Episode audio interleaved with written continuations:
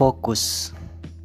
Fokus adalah kondisi di mana kita memberikan perhatian secara khusus kepada sesuatu dan mengabaikan sesuatu yang lain. Fokus cenderung bersikap tidak peduli, namun sadar atau tidak, orang-orang yang memiliki pribadi yang fokus, dia akan tertuju kepada satu target yang di mana target itu adalah tujuan, impian, dan cita-citanya. Fokus adalah salah satu kunci untuk kita berhasil mewujudkan semua tujuan yang kita harapkan. Kebanyakan dari kita seakan-akan menyalahkan kata fokus untuk mengabaikan sesuatu. Contoh kecilnya saja, kita mempunyai dua pilihan yang sama saat ini. Namun, dua pilihan tersebut ternyata memiliki hasil yang berbeda. Ketika kita memilih satu di antara kedua pilihan tersebut, maka satu pilihan yang lain akan hilang. Alasan kenapa kita memilih salah satu pilihan tersebut dikarenakan pilihan itu sejalan dengan apa yang kita inginkan. Maka kita harus lebih fokus untuk mendapatkan salah satunya. Lalu apakah ini salah? Jawabannya jelas tidak. Fokus bukan berarti kita menyia-nyiakan peluang yang ada.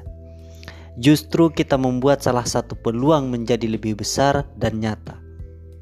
Memang tidak ada salahnya ketika kita memiliki target yang banyak, namun bisa kita bayangkan sendiri betapa susah dan sulitnya kita membagi waktu. Yang kita khawatirkan adalah rencana yang kita buat tidak sejalan dengan apa yang kita harapkan. Memang banyak penghalang, rintangan yang bisa membuat kita tidak fokus terhadap apa yang telah kita impikan. Buat kita yang saat ini yang sudah bisa fokus dalam tujuan, salah satu menjaga agar tujuan itu tetap berkobar.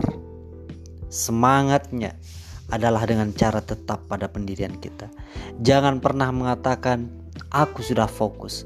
Tapi kenyataan dan realitanya pendirian kita sendiri mudah goyah.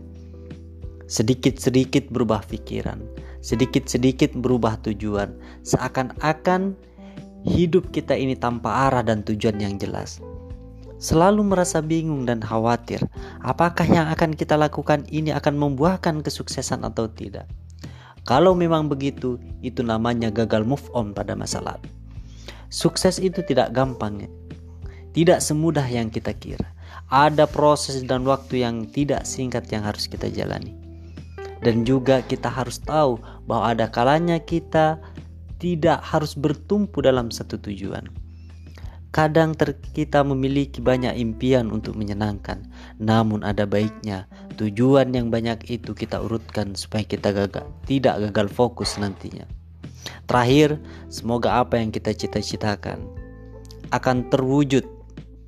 Semoga apa yang kita impikan akan menjadi sebuah kenyataan.